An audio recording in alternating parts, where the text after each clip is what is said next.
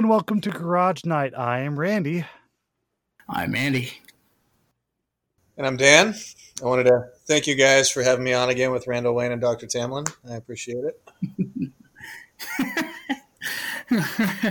and tonight, Randy will talk about his dealership adventures.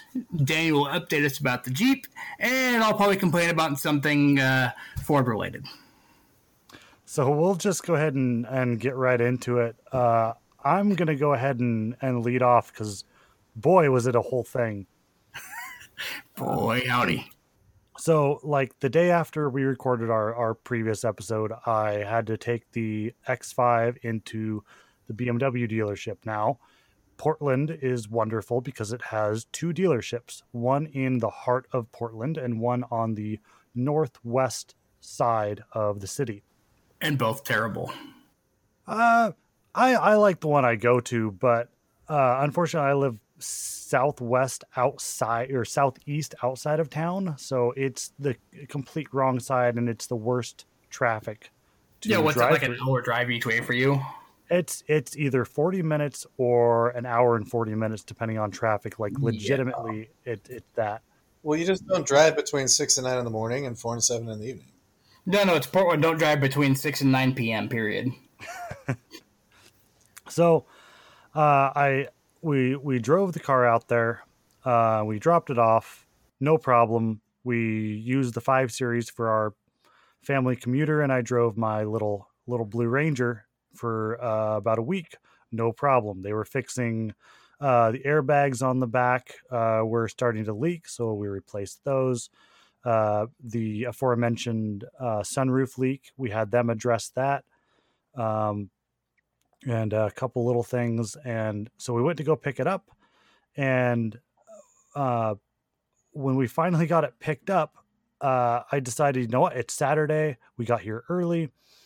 We're just gonna we swapped the car seats over, and we took the X5 out, and I'll leave the five series, get the oil changed because it, it was to that time uh, to get it changed. And uh, you know, Jeeves is busy, so I, you know, and I would have had to do it myself. I don't, I don't do my own work. So we went ahead and we cruised around town as as much as you can nowadays, and uh, went go went back to pick it up a couple hours later. Uh, got in the car, uh, started up, got onto the road, and noticed that I had a flashing light. I'm like, that's weird. I'm I have check engine lights, but this is different. This is like a flashing red one and it says uh, check brake fluid level. Okay, that's not great. And about that instant, I'm coming up to the first red light to go under the uh, highway overpass, and uh, I get on the brakes, and they go basically to the floor. Oh, I've been there. That's not yeah. good. That's not fun. I had enough pressure to get the vehicle to stop.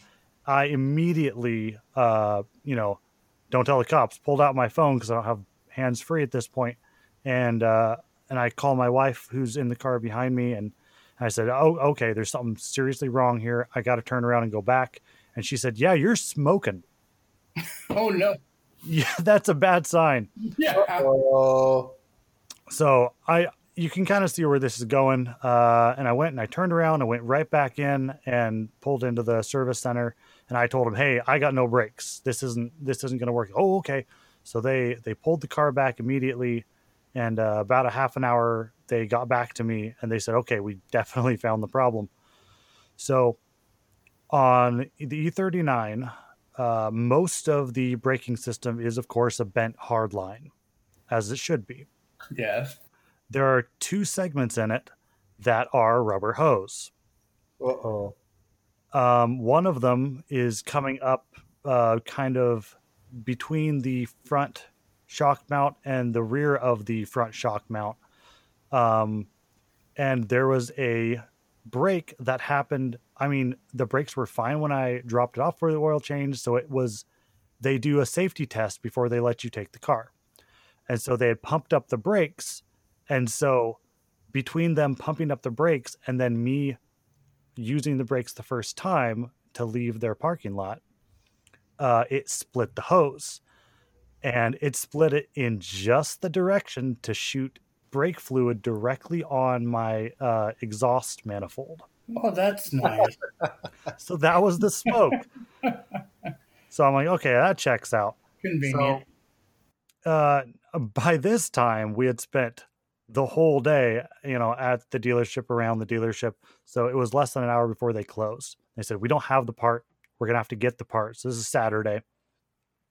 So they offered me a loaner. And I'm like, Cool. I'll take a loaner. I love driving anything new. So I took the loaner and, uh, and they're like, okay, we'll let you know. Uh, I ended up getting it almost a week later on the following Friday because they had to try and get the part in from a neighboring city. And of course, they're closed on the weekend. And then uh, they weren't able to ship it out on Monday. And then Tuesday, we started getting some snow, which any snow downtown means means nothing functions. Yeah, because it only snows every year. so no problem, because the whole time I had a pretty neat little loaner that I have my emotions have gone up and down on. Uh, they gave me a brand new, and I mean less than 150 miles, brand new 2021 BMW, of course, 330i X Drive. So, what this is is this is the new base model. Uh, it is technically the lowest model they have, but this one had all the options because they want to sell you a car. Yeah. So it was pretty neat, and it wasn't. I expected to get something on the grayscale because that's all German cars do is you know different shades of gray, but it was this really neat kind of an aqua blue with a like a brown uh, basketball kind of colored interior. Mm-hmm. I've seen that new blue. Is that the same one that they had on the M3s before? No, it's not like a bright grabber blue. It's more of a uh, not not pearlescent, but still the kind of that. Uh, it's like a, it's like that white, very white metallic kind of blue. Yeah, it had a lot of flake in it. It was it was yeah. Very attractive to me, and it had bigger wheels. It was kind of luxury kitted. Uh, but it was very nice. I mean, big alloys on it, and X drives was all wheel drive. And I did end up driving it in the snow and uh, up a couple of snowy hills, and the thing did great. It's got a 255 horsepower, about 320 foot pound of torque, uh, turbo two liter four cylinder uh, with an eight speed automatic and uh, the all wheel drive system with actually really good traction control. Because um, I had an mm. icy morning one of the mornings, but it had all types of buttons and switches. So of course I'm telling Jeff about this, and uh, he hated it. Hates all of it. Yeah, all of it. Um, have you guys had any experience? And Andy, does your car have uh, the Exploder? Does it have lane keep assist? Yes, it does. What are what are your guys' feelings on on that? Do you do you feel it's invasive? It's not. So I've driven the newer Toyotas with the lane keep assist, and it's. I do want to say it was pretty invasive. I was very give you a lot of feedback, and it like actually gave you like a lot of a nudge or a push when you would kind of drift in the newer Toyotas. The Exploder does have lane keep assist, but it's it it does it's not very like it gives you enough of a nudge to know it's like, hey, it's pushing you back in, and you know, it's like letting you know you're crossing over, but it's not overly invasive. It gives you enough that's like, hey, you're wandering, but it's not causing you like the Toyotas. I felt like it was like it would it would go off and it would make me want to overcorrect. The Explorer doesn't do that. I get that. Like it'll drift and it it gently nudges you back in, but not to the point where it makes me want to be like, oh shoot, I'm drifting over and like want to overcorrect to come back because it's telling me I'm, i need to come back.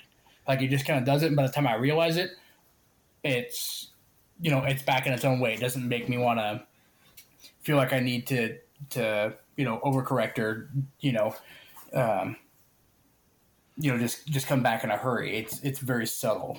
Yeah, the three series was nice because it it it did physically turn the wheel, but only a little bit, and you could adjust for a low, medium, or high for hmm. that, mm. and pretty much everything had three settings in this car. So I liked. I eventually ended up turning it off just because uh, you know, the gearhead in me is like, oh, I want to drive my car because it, it did it enough times that it started making me wonder if I'm not paying attention when I drive. Yeah. Um, but what it is is I mm, equally bad habit. I tend to cross over uh, on certain roads that are twisty that I can see. I'll I'll get at least really close or touch the yellow line. Mhm. Or at night, uh, in the rain at night, I will hug the yellow line, and so it would just intervene more than I wanted it to. So I ended up turning it off. So essentially, is it just going to, if your signal is not activated, it's going to let you know when you go outside? it will not keep you from uh, changing lanes. I mean, BMWs barely have blinkers at all. We know this. Right. So yeah. Yeah. I had no problems doing uh, a BMW lane change. Though that was fine. It's if you have any amount of steering input, and it didn't, it doesn't function until 40 miles an hour. So anything below that, and it just it doesn't even try.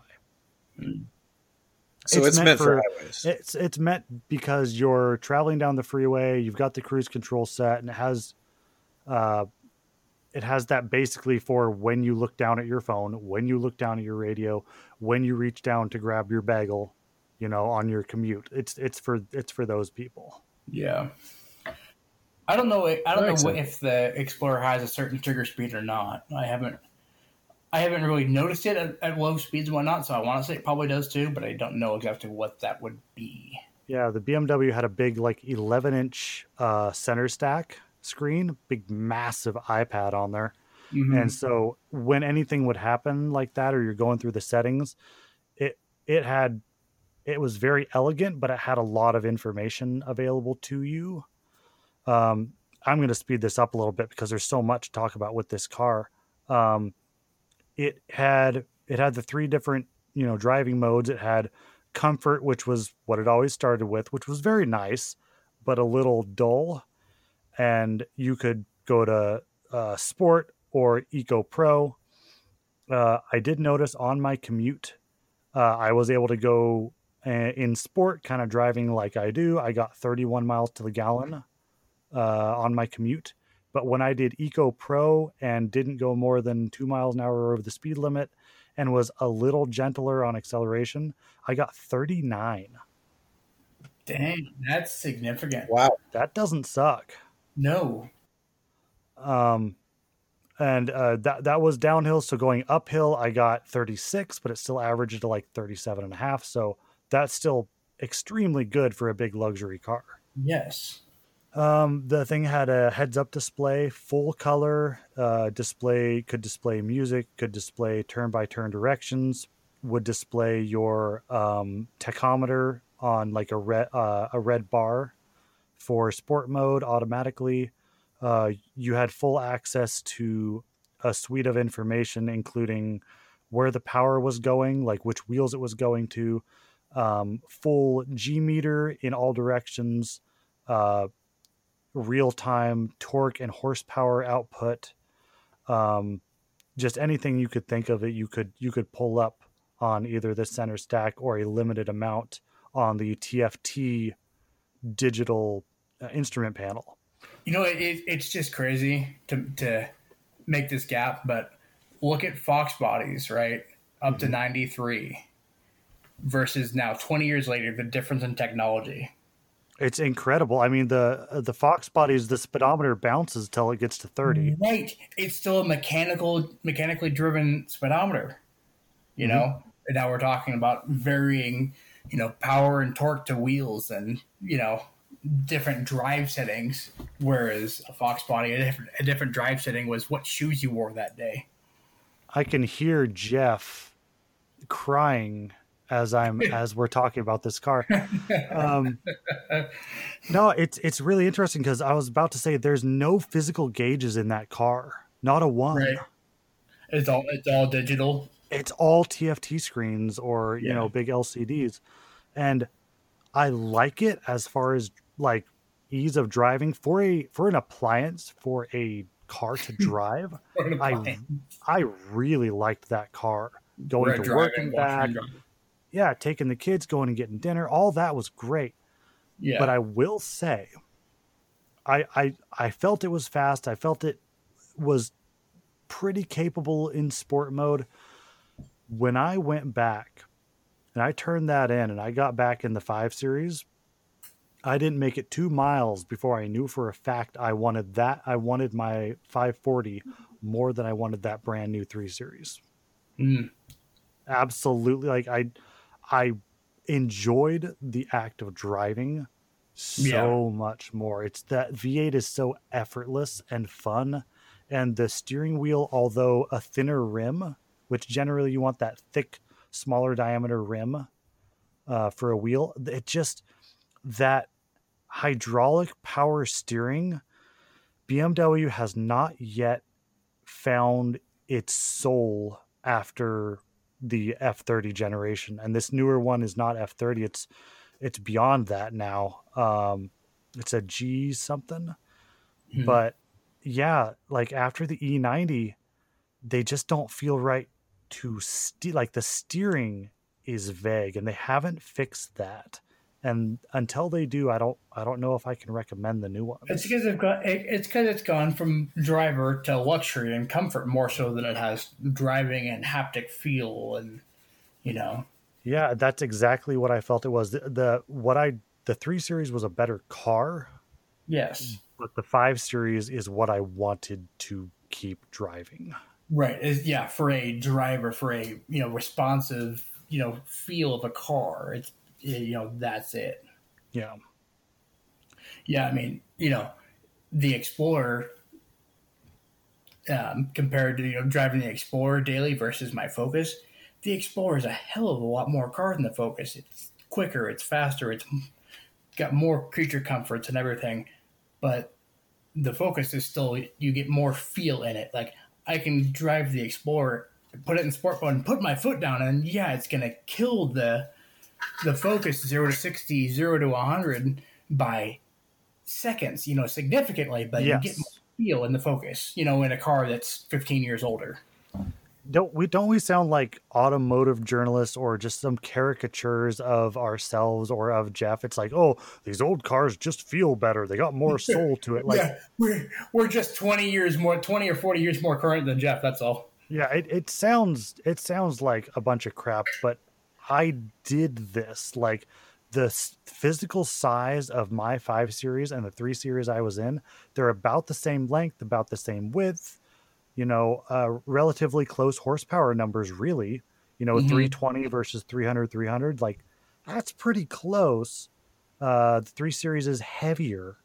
Yeah. Uh, but I mean, it's, you would think it might be a little bit better balanced because it doesn't have the big V8 up, V8 up front, but they are both 50 50 because hmm. BMW. But because BMW, yeah. Uh, yeah, it's just it's it's really eye opening to do that shift from one to the other and say, oh well, people aren't saying that just because it's the cool thing to say. There's there is some validity to that rambling. Um, so speaking of rambling, I will stop rambling. Um, uh, Daniel, I don't know how much you have, but uh, if you have any any other thoughts on what I'm what we were just talking about before we close out, you can address those and then uh, let us know any updates on the Jeep or any other, if, if you figured anything out with lift or any of that. Well, I will say that uh, driving your 540 was an experience. Um, really enjoyed it. So I can see why, you know, that one almost feels analog, I imagine, coming mm-hmm. out of a brand new 3 Series and uh, but more. I would say it probably feels more analog in a good way. Uh, there's there's really nothing new on the Jeep. I'm still waiting. There were more paperwork issues, and they tomorrow uh, the dealership should be finally getting the paperwork, and they told me they only needed one day, which means I should be picking it up on Thursday. But we will see. Um, I'm not going to do all the modifications immediately. Um, I want to drive it stock briefly, and then if Andy happens to be out here, he can drive it. I'll I'll bring it out to you, Randy, so you can drive it. Yeah, baseline is nice because then when you put a lift and wheels and stuff on it, you can you know you'll know how much ride you did or didn't lose. you know. Right.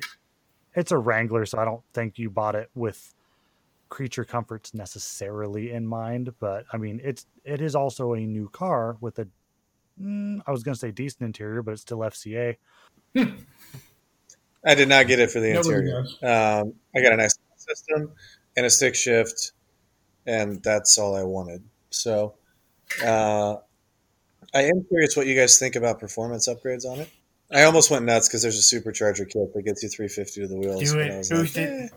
Boost all the things. Yeah, but that would invalidate the whole engine. So, Minor things. uh, because boost. Well, this is kind of what we were talking about. what do you guys think about intake exhaust yeah, we were talking on about this a little bit last last episode. Um, and I would I would say I'm probably still in the same boat. That make sure that because you got that extended warranty, that's important. Make sure that whatever you do doesn't invalidate anything further down the line. Um, Yeah.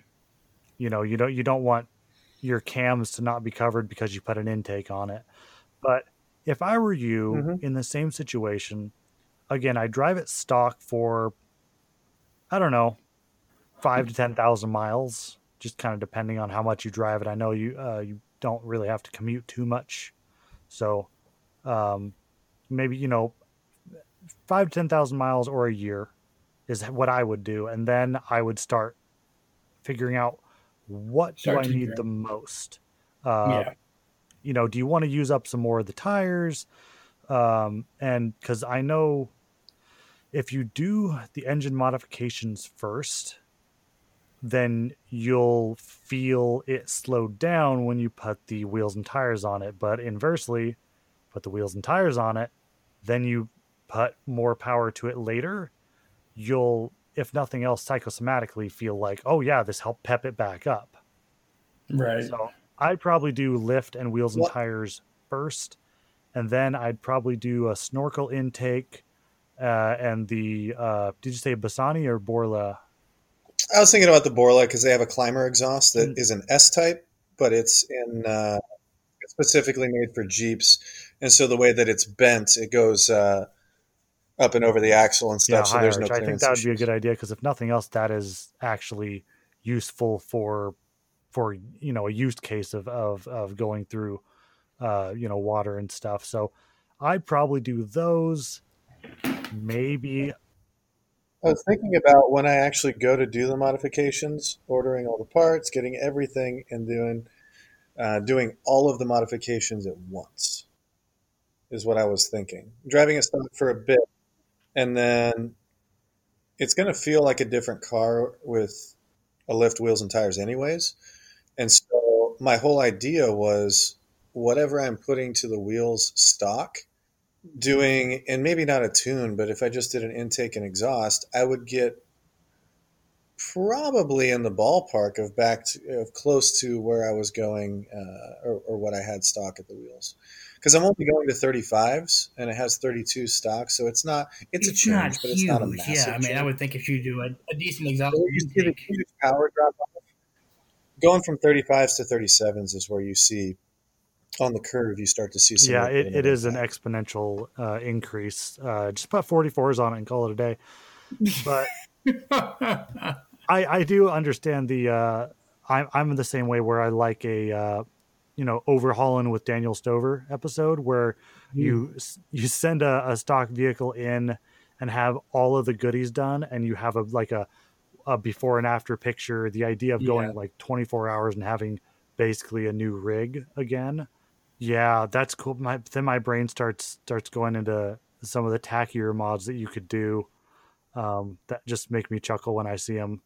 Uh, probably nothing on the exterior besides a snorkel, and then I probably will get uh, brush guard. or trying to think the rudder. last time I saw a uh, a modded Wrangler that didn't have a high lift strap to it somewhere. Yep, I saw one of those today.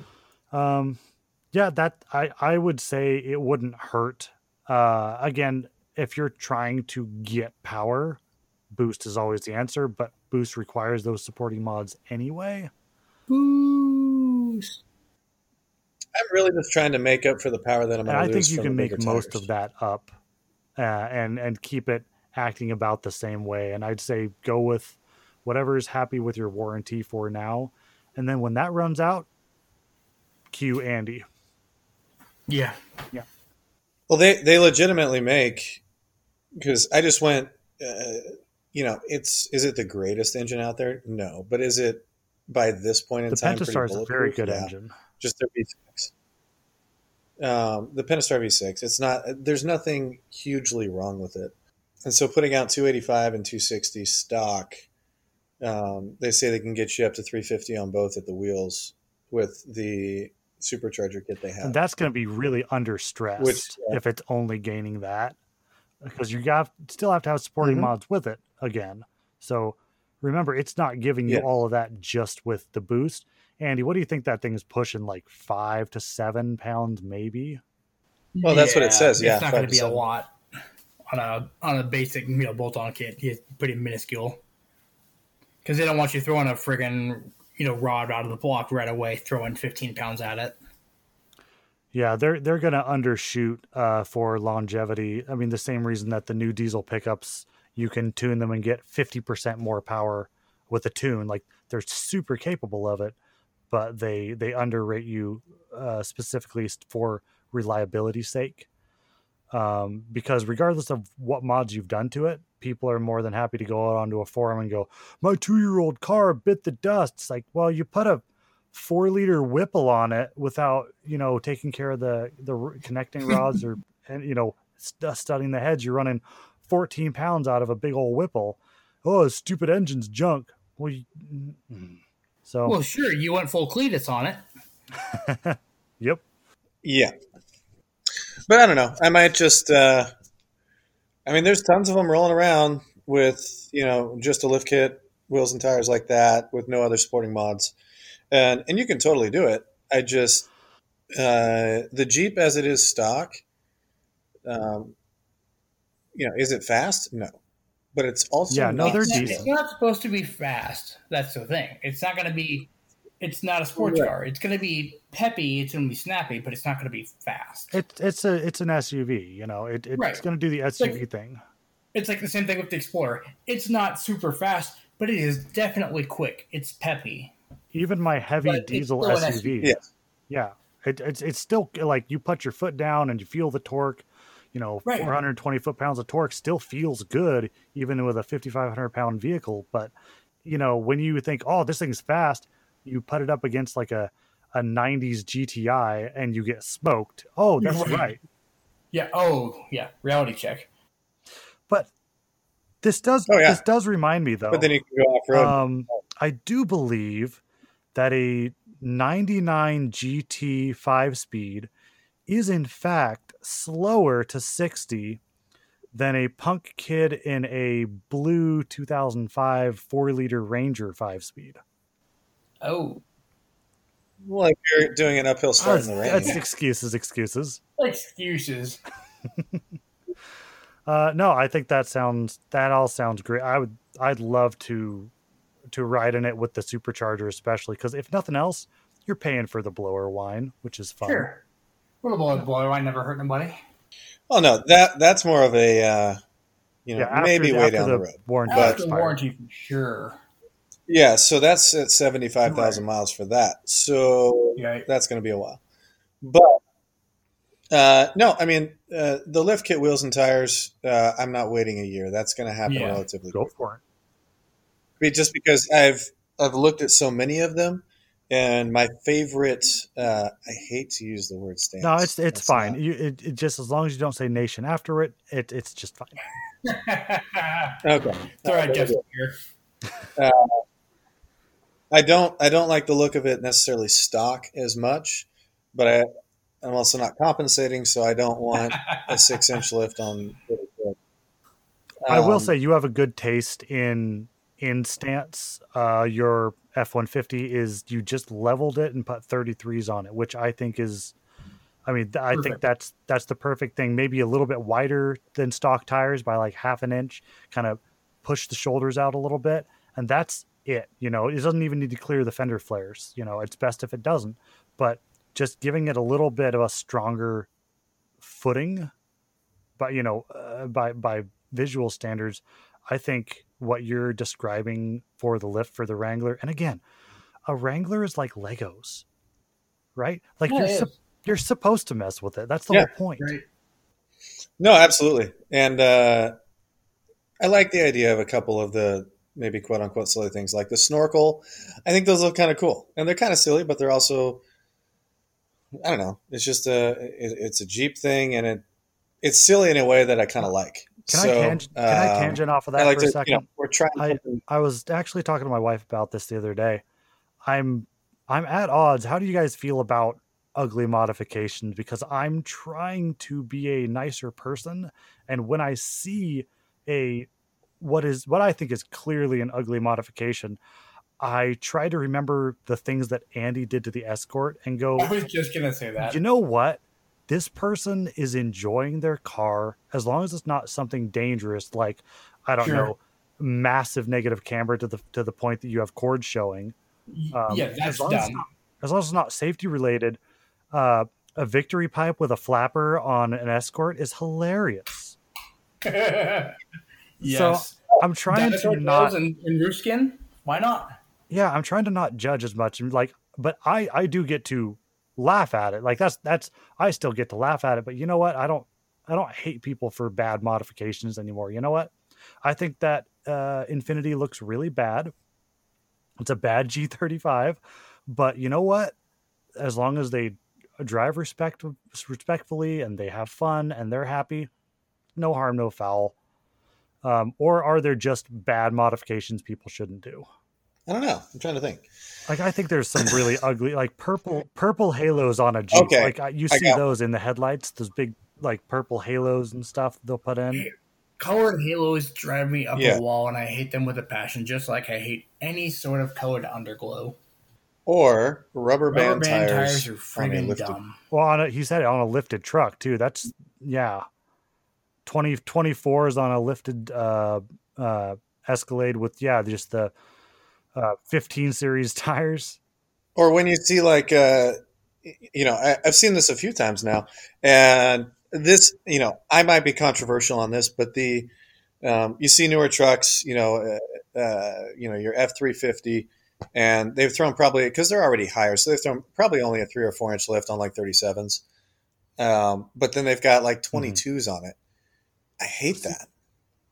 It just doesn't uh, the the tire to wheel ratio just looks dumb and it, you're effectively canceling out part of the capability that you're supposed to be achieving with that. Guys, I- speaking of, on, on the same lines, have you guys seen the uh, Challenger Hellcat with the old wooden buggy wheels on it that they did a burnout Oh yeah, everyone everyone's seen that.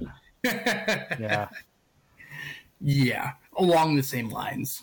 So as like as far as capability like that, one thing that bothers me, um, that I you know I'm trying not to judge, but it's it's uh, it annoys me. People with especially a brand new or any year dually truck with a lift. Listen, folks, God, you yeah, bought a dually to increase your towing capacity, right, right? There's no other reason to buy a dually. You lift Bro, it. Ape and Princess, small crawler. towing capacity by a lot. Like I just can't wrap my mind around. Like at that point, you have to admit, I am buying a dually because I think it looks cool and I want it and I can afford it. And if you're willing to come out and say that, I guess it's easier for me. But when people go, "Oh, I need a dually for towing," and then two weeks later, like, "Yeah, I threw a four inch lift on it with some 22s," like you can't but just then but don't do that thing because now you might as well just have a diesel f-150 but it's harder to get to the bed that's the other thing it's harder to get to the bed uh, Yep. Yep, that is true. i don't know to each their own but you can also be wrong so No, it's fine they did it. Um, I'm not going to say anything No, to no, somebody on the, no the mods they made on the car. It just it's nice because I get to see what kind of Mhm. person they are Yep. before I talk. it gives, gives you something so you don't shoot your mouth off if if nothing else Yeah. so uh uh daniel is that uh what you've got for uh this week Uh, yes. Okay. so, uh, Andy, I know he's had a lot of success lately with his vehicles. Everything's running great. Uh, yeah, No he's been on quite a tear. So, uh, Andy, tell us about that. Well, the reign of terror is over. yeah, the so we missed last week's last week last episodes. We kind of we didn't really hit rides much, but uh, that's when things started to go downhill more or less. So it's been a couple weeks.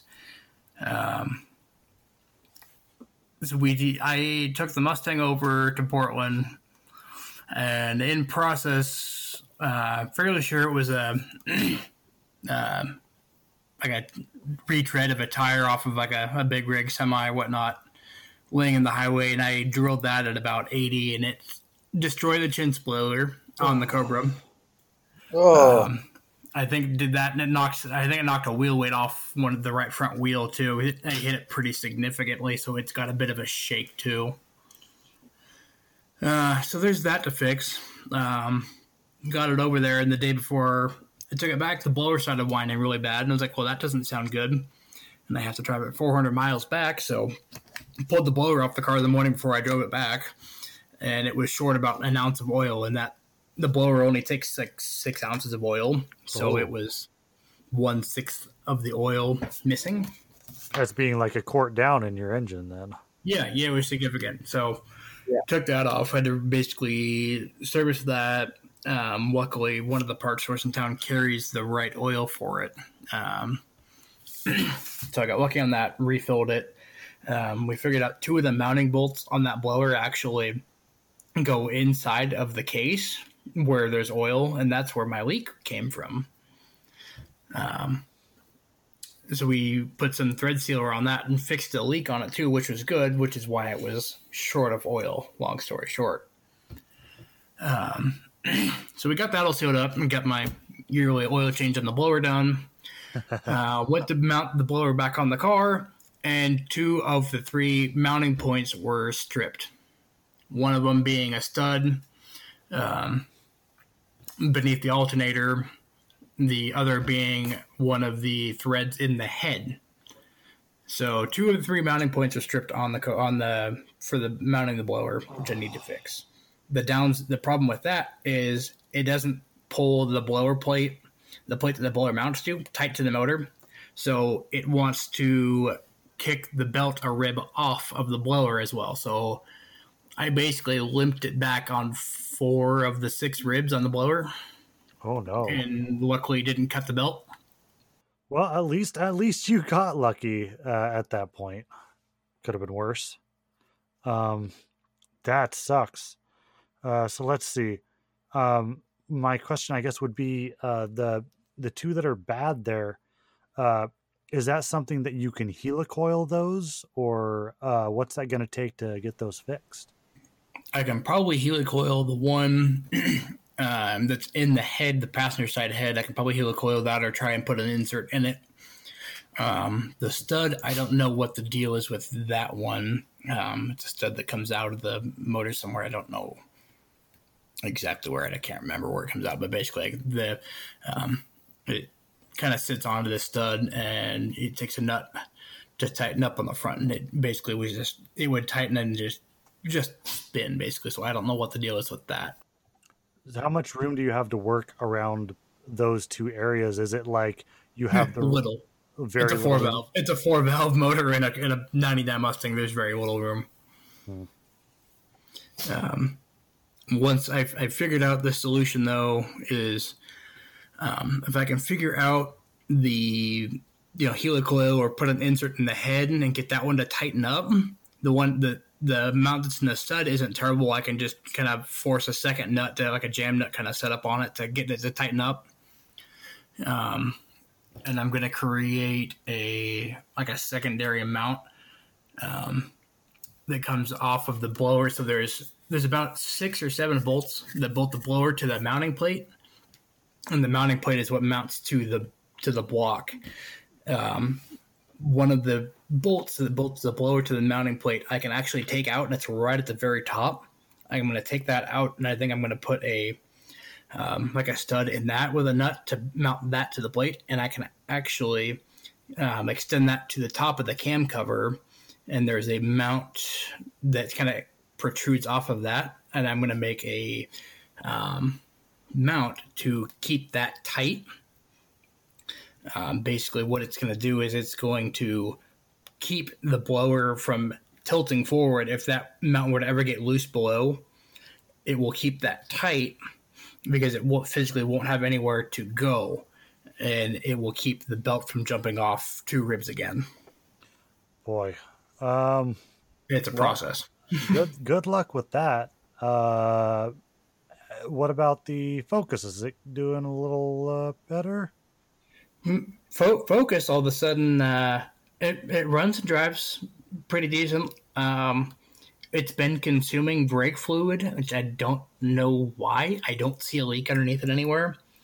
Um, if you're not familiar with that so the focus uses the svt focus uses um, the same reservoir to feed the brake master cylinder and the clutch master cylinder on that. And I noticed it because I was starting to miss shifts in like from one to two and two to three that like you wouldn't normally miss just driving, you know, casually, not like running hard even. And I was like, well, why am I missing one to two? This isn't this shouldn't be a thing. Well, is was there, like, is oh there yeah. someone telling you don't miss third? Mm, Jeff, subconsciously, yes. Okay. But yeah, it's like why why is this missing? And then it got worse and it got worse, and then one day it got to the point where I couldn't get it in first on a stop at a stop by getting off the freeway. I was like, well, that's not normal. Okay, well, some you know, obviously there's an issue somewhere, and it took about it took a significant amount of fluid in the reservoir, and I had to bleed it out again. Well, that's not normal. So I don't know where. If it's got a leak or if it's consuming or what, I'm I would suspect the slave cylinder is probably leaking, but I don't have a puddle underneath the car anywhere. So, So that's on my. Ranger, the uh, clutch uh, cylinder is inside the bell housing, right. so it's impossible to see, and it's possible that I that you can just Mm. leak it out Yeah. and just fill up the bell housing full of fluid.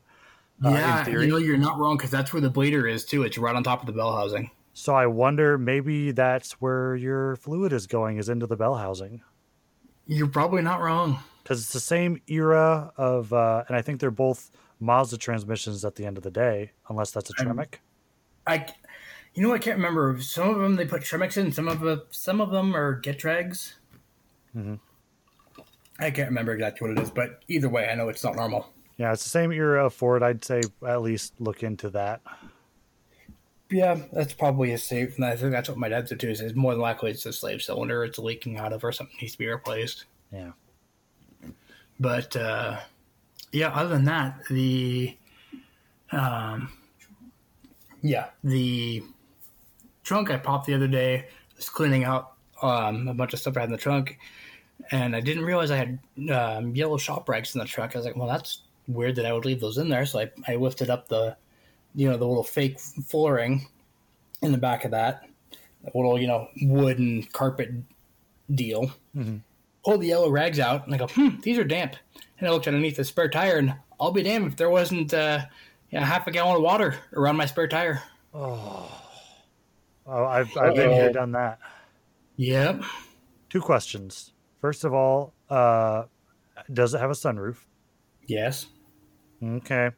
So Mhm. I know where you're going with this. yeah, that's that's a very likely culprit. Uh-huh. Uh, so just you know, do an internet search and and look up look up that because that's probably where it's coming from because they probably run tubes down uh, Oh, the yeah. down the roof rails and into the outside of the trunk there, and that's Right, probably where that they went out. That was my guess because the trunk seal itself is good. Yeah, another thing is is uh, uh, my wife had a a Chevy Classic when we met. I know, and I still stayed with her.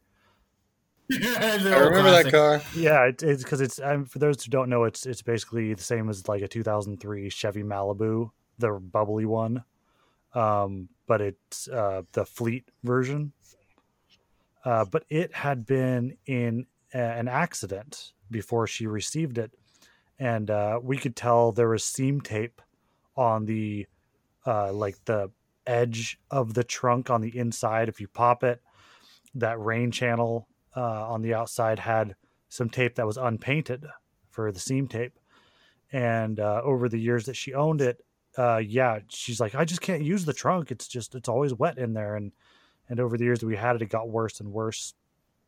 Um, until yeah, there was a swimming pool where the spare tire was, rusting the spare the wheel of the spare tire. Uh, so that's something to to watch out for. Also, is if that thing has you know it's had pre- previous owners, in case there was any damage done to the rear, that could uh, Right. be causing that. No, yeah, there's no. I God, I think that's the one car that hasn't been hit that I've owned in the last ten years. Congratulations. Well, so I, I would say it's probably the Minus sunroof. Explorer. Yeah, my, my guess was sunroof too. I mean, um, that was that was because I remember you talking about the sunroof before. That was my first instinct was it's got a clogged drip rail somewhere. probably. Uh, you can get lucky. Some of those are easier to clean out. Uh, you can try compressed air at a low psi, like not to exceed 15. And if it's just a little bit, you can you can do that. Otherwise, uh, you know, we took ours to a dealership at great expense, and they cleared it out, and everything's been grand since then. Totally worth doing. Yeah, yeah. I gotta tr- I gotta look it up on the forums and see if there's an easy fix or you know where the where the the drains run to and Yeah. see if that's clogged first of anything. I mean, I I don't know how long I'll own this this you know the Focus for you know the Yeah. next year or two. I don't foresee it staying much longer. Anyway. Yeah, but it's hard to sell a car that's soggy. Right. uh, is what I would say. That's something that would probably become also uh, it can start to kind of mold and rot, and you can very quickly. We ended up selling that car for seven hundred dollars. Um, Yeah, and, and that was the, the the surprising thing for how much water was in there. Nothing else was really wet or moldy or soggy or anything. It was literally just water in the in the tray or on the spare. I mean, it was kind of surprising, really. yeah, the X5 was just a little bit of dampness, and then in in about eight months from when we first saw water to then, it was starting to show through the carpet. Um, so it can get bad uh, kind of quickly. Yeah, it definitely can. Uh, can you give us a uh, a quick uh, update on now that you've had the the Explorer a little bit? Do you is there any thoughts, anything you've enjoyed, anything you've you're kind of curious about? Uh, just quick update on how that's going. I mean, I, I have no complaints so far. Um, you know what? It everything runs and drives great. Um, we've discovered it has like a it's got like an auto hold is what they call it on it. It's kind of interesting where um, you can turn it on basically every time you come to a complete stop with the brake and you you know on the brakes and you if auto hold is on, it's basically a, a line lock and it will hold the brakes for you. Just kind of nice, kind of not, depending on your drive style. I used that in the X5 when I was uh, picking up uh, my older son from uh, kindergarten uh, last year. Uh, we would I would be in line, you know, four four wide in this gravel parking lot, and uh, it would take a little while. They'd let you know one in each lane go, and then you'd go forward and you'd stop. Um, and since I'm lazy, I don't want to, I don't want to like keep my foot on there. Um, but also if you put it in park, then everyone starts going, and then you're the jackalope who has to put it into gear. But with yeah, with hill hold, you can just go and stop. I use it in line at like the bank or uh, to get coffee. Like it's really good for you know you're gonna have to momentarily go and stop. Not great for like stop and go traffic like I thought it would be. It's kind of annoying Right. for that. Yeah, it kind of is, and the the kind of the hindrance of it is really um, if you're on like you know normal or eco mode, where you come to a complete stop, it'll actually turn the motor off, which is Oh, yeah. nice, you know, for fuel efficiency and whatnot.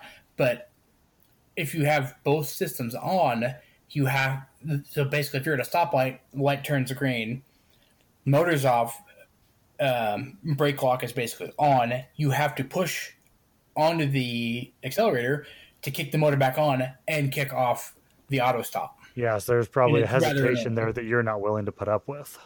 Yeah, it's the hesitation that kills me. Yeah. The motor turning on and off is fine because as soon as you let up on the brake at a stop, it kicks the motor back on before you get to the accelerator. So you, it's a seamless transition.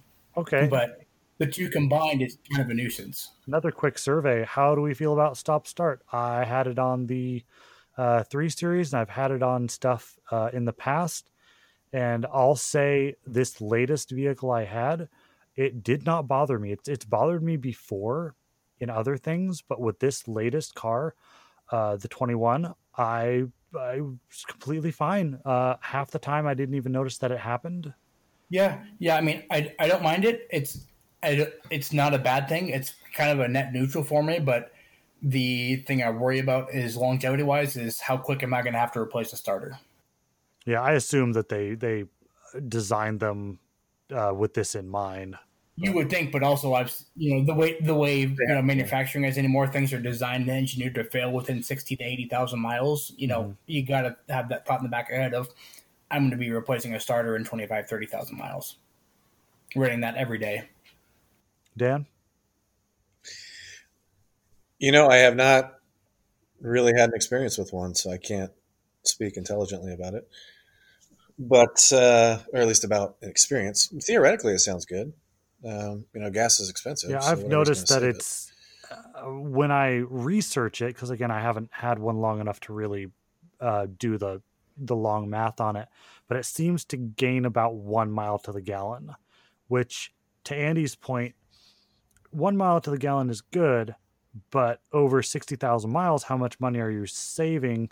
And if you have to get a new starter for 200 bucks plus labor, like right. That, that doesn't sound like it's such a good deal anymore. But if they have a, a heavier duty one that is set up for that and it doesn't negatively affect your battery, doesn't negatively affect your starter, uh, uh, you know, you don't have to resurface your flywheel earlier. If this is all set up to work properly, then yeah, as and like the the three series, if I put it in sport, it locks that out, which I'm sure the the Explorer has has something similar. Right. Same, same. Yeah. The Explorer and Sport won't um, auto start or won't auto stop. I mean, And do you have a button to turn off start stop? Because I know most vehicles Yes. also have that as an option. Yeah. yeah, you can you can au- you can physically walk out. It's got a button for auto stop and it's got a button for auto brake, basically. And that's what makes it okay for me is if I can opt in or out of Right. the system.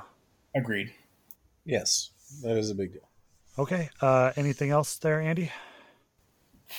Pretty sure that covers it. I mean, yeah, that's pretty much it for me. Daniel. No, what's your next car, Andy? Um, you know, it's really a toss up. I mean, I'd love to have a 350, but that requires me getting rid of the Cobra and the Focus. I could also go the route of a Focus ST or a Focus RS. I mean, it's a toss up. Depends on how this year goes. I thought about the RS, like Because legitimately. all-wheel drive about would be great in all seasons. And there's and there's also the possibility of going for a Raptor. You want to get the new uh, Raptor with I'm, the flat I, phone crank? I, I, I'm waiting to see what actually comes out, what they actually give us for the 21 or 22 Raptor, whatever they're going to build it as. I mean, it'd be sick if they went after Hennessy and made a Velociraptor of their own. Yeah. But No, they'll leave I mean, that. They'll leave that up, up They're, to they're, them. they're talking about competing with the TRX, so yeah, exactly. you would have to. Something that would compete with the TRX because we know all of us pretty much are not affiliation for Dodge, but uh, you know, a, a a good competition to the TRX would be nice. I love competition, and actually, uh, two out of three of us here do own a uh, uh, Mopar product. So, well, Daniel's Daniel's days off from owning a Mopar. Daniel's days off. What Mopar product do you own? DeSoto, it is still out there. Oh, jeez! I thought you told that. No, it's it's it's um it's a matter of finding the right buyer.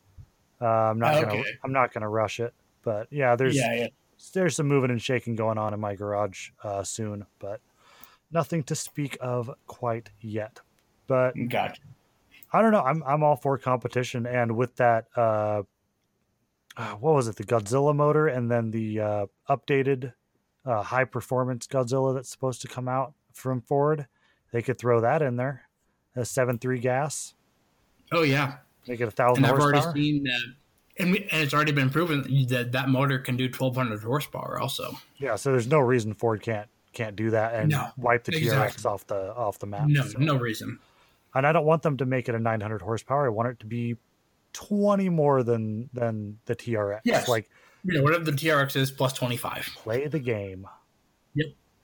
Well, something that'll legitimately beat it. No, but it doesn't have to It's beat it to not. You leave, you leave room for improvement Yeah, and so- aftermarket. So they can step it up, and then the people that bought the last TRX will buy another one of those, and then the next year you get to step it up, and the person that bought your car last year is going to buy the new one this this year. Yeah, Maybe- except for Dodge. Except for Dodge has come out and said though in this last week that the V8 Hellcats are not long for the world. They're going away from V8s. Yeah, but that what they'll do is they'll put out an 800 horsepower uh, turbo tur- twin turbo six, and say, look, this one's actually faster and lighter and more fuel efficient. Hence, you're, you're hence following in Ford's footsteps, aka Ford GT. Mhm. Yeah, Yes, Dodge has always been on the heels. but that is Oh, going to be the way of the For world. sure, look at it's going to yeah, be look at all the main manufacturers. You know, look at you know stuff like McLarens and whatnot. Now, Well, I don't, I don't, I don't think so. And here's why: I don't think that the ICE is is going to be around long enough to keep downsizing it.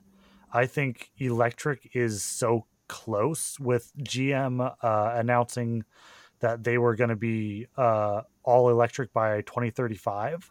Uh, I, Yeah. I don't I don't think we're going to lose the V8s because what they'll do is they'll just have like a separate company that does these performance internal combustion engine cars, and then everything else You're, will just you're be electric. talking Ford will be electric, Dodge will be electric, SVT and SRT will be the niche lines again. Exactly. So we'll basically have supercar companies from the big three, um, and they will split them off and use the carbon credits and blah blah blah, and be de facto uh, all electric, which I'm all for to have. But I would also like, I would love an electric Mustang next to a GT Mustang. There's no reason to have the Turbo 4 or the V6 anymore.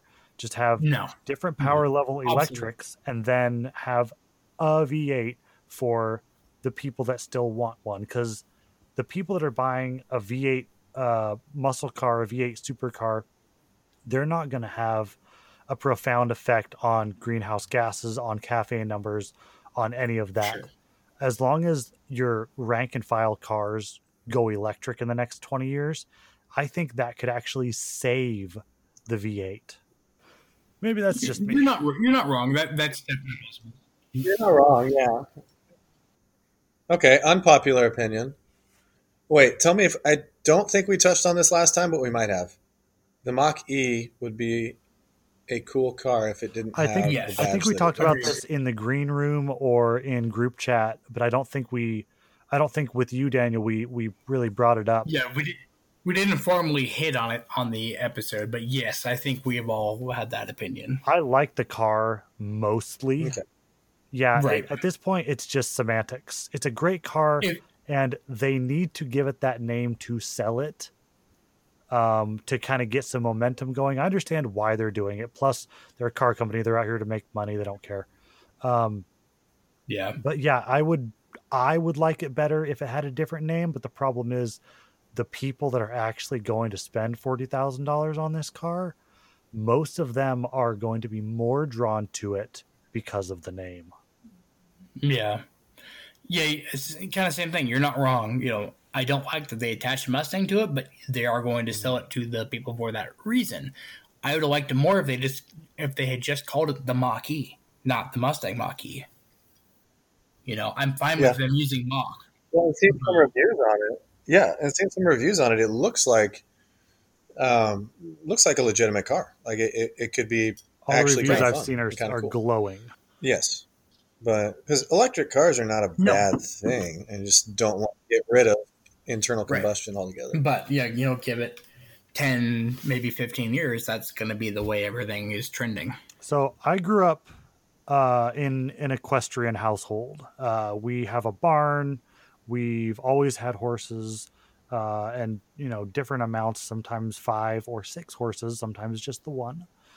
but I've grown up around them. Uh, I've trained on them. Uh, I did minor rodeo training that just ended with me on the ground. But uh, all this to say that the horse was our main source of transportation. It was it was what mo- hauled our goods. It was what moved people around, and then the car came, and the horses uh, got literally put out to pasture. But the horses aren't gone. We still have horses. They're still everywhere. We use our trucks to haul horse trailers. So I don't think the electric car will kill the ICE uh, versions of things. I think it will allow them to thrive. So instead of horses living six or seven years, uh, you know, under a yoke, uh, they can be ridden and uh, competed on, uh, and they'll last 20, 30 years and, uh, and you know, have a, an easier life. And that's what I expect gas vehicles to become will be something very different. And that way we don't have uh, Corollas and RAV4s using up our fossil fuels. We get to put those in our toys, in our in our toy cars. Mhm. And maybe that'll, you know, if you drive down demand, but supply is still up. Imagine if we could not have to worry about the price of gas. We can buy whatever we want, whatever fuel mileage we want, because when we're commuting, we're doing it in our electric car. And then Right. we can just fill up for nothing uh, for our toys. Well, and if you do the math on it, you know, in the world they say at our current rate, there's enough oil for what? yeah, but if we get 120 rid of, you know, if we get rid of 50% of our consumption, correct, you know, in, right, right off the bat, You're talking Yeah, about ninety percent of everything going electric in 15, 10 to fifteen years. I mean, you're going to get rid of ninety percent of you know fossil fuel burning vehicles. yeah. And all of a sudden, you could have, you know, now we've got oil right, for you're going to 500 stretch years. significantly. so we could we could preserve And I don't think, you know, at the rate technology is progressing, we're not going to have them in Yeah. probably 50 years. Yeah, in, in fifty years. years, what's a 500 horsepower fossil fuel burning car to a 100% electric 1200 horsepower electric car? Nothing. Well, look at the Model X. Look at the Model S. When they go plaid, those things are impossibly fast. I mean, Yes, they're talking about deliveries of the Roadster by the, possibly the end of this year. That's that Roadster got delayed another year. uh, that's 1.9 seconds to uh, to to 60, like 3.2 to 100, God, that's fast. and a 200 plus mile an hour top speed with a 500 mile range. And they're selling it for two How do you hundred hang thousand on? dollars. Like That's that's a that's a million less than a Koenigsegg that does the same thing. yeah how do you how do you how do you say How do no you to that? justify that? yeah how, how do you how do you justify buying anything but that Right. yeah I- For the exactly experience. Sure. exactly what it is, and It's gonna be That's yeah, gonna be it, yeah. though. You're talking about a collect collector collection car in 20, 30 years. yep yep You know, But I wouldn't be surprised. A lot of those brands, like, you know, you mentioned Koenigsegg. Well, it's led by Christian von Koenigsegg, who's an engineer by trade. And people like that are going they to already have. Look at the So, look at the Gemera. Look at the Regera. Exactly. So you're going to see, you'll see fully electric Koenigsegg's Exactly. and other That'll things come. like that. we, we've already seen that with the uh Yes. the porsche 917 and the p1 mclaren and the like uh, ever the laferrari Oh yeah. What is it, the Reverick laferrari or whatever that other one is? Yeah, well, those are um, hybrid technology, but I'm talking about full electric. Is it the Rimac? The Rimac, the one yeah. that uh, The Hammond Rimac. crashed? That was like Rimac, yeah and then they 1400 horsepower, it. there's a it there's a newer one already and i think it's like 1700 or something Gee. Of course. It's like the Bugatti of Yeah. electric. I mean, just think about it. We're over here playing with sub 500 horsepower now. Man, I'm happy And with 200. Like uh, in the right car, like what's the focus? What's the focus really put to the wheels right now? Oh God! It, if it was 200 on a good day, I'd be surprised. Yeah. Honestly, And so 200 horsepower is still fun. Um, it's still fun. Sure. so yeah, there's there's it's not really a problem. Uh, I think that's where things are going, but I, I still think we're going to get to have fun one way or the other. Well, I, I, believe that brings us to the end of our 33rd episode of Garage Night. It certainly does. Um, so you know, if you if you like what we're doing, if you want to hear more, uh, if you have anything that you'd like us to cover, any topics, uh, anything like that, or uh, just you know, just tell us that you're listening. Uh, you can follow us. Uh, the Instagram's not been super busy. Uh, that's on my fault, but you can still email us at Tiny Dog Podcast Network at outlook.com. I check that daily. Um, and also, I do uh, update the website Tiny Dog Podcast from time to time. Also, um, and so uh, if uh, you know if you don't want to do that, uh, sharing us with your with your friends, uh, you know, having other people listen, uh, we do get an anonymous viewer count, so we do get to see which episode you like a little bit. But um, you know, throw a, a rating or review on on iTunes on uh, Podcast Addict, whatever you use, and uh, you know, let us know what you think. Uh, it really does make a difference with uh, helping people find the show. Uh, so yeah, without any further ado, um, from all of us here uh, at the network, we'd like to wish you guys a very good night. Good night, everybody. Good night.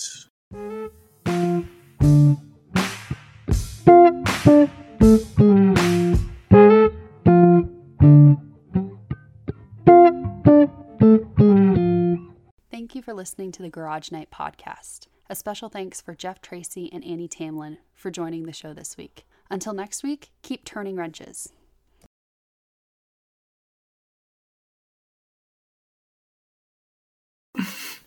No, specifically, don't don't touch anything. Don't touch it. What it would it be? Okay.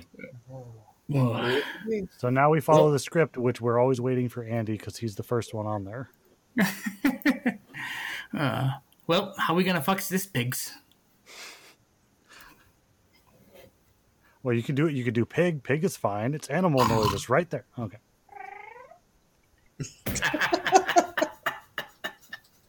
Here we go. Hello and welcome to Garage Night. I'm Randy. I'm waiting for Jeff, and it's not happening. And I'm Andy. And I'm Dan. Hello and welcome to Garage Night. I'm Randy. I'm, I'm Andy.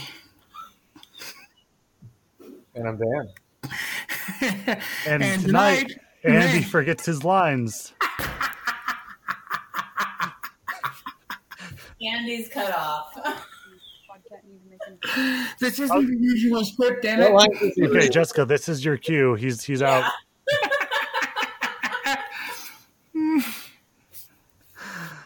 Oh, I'll give you one more, and then I'll just keep. I'll just keep going.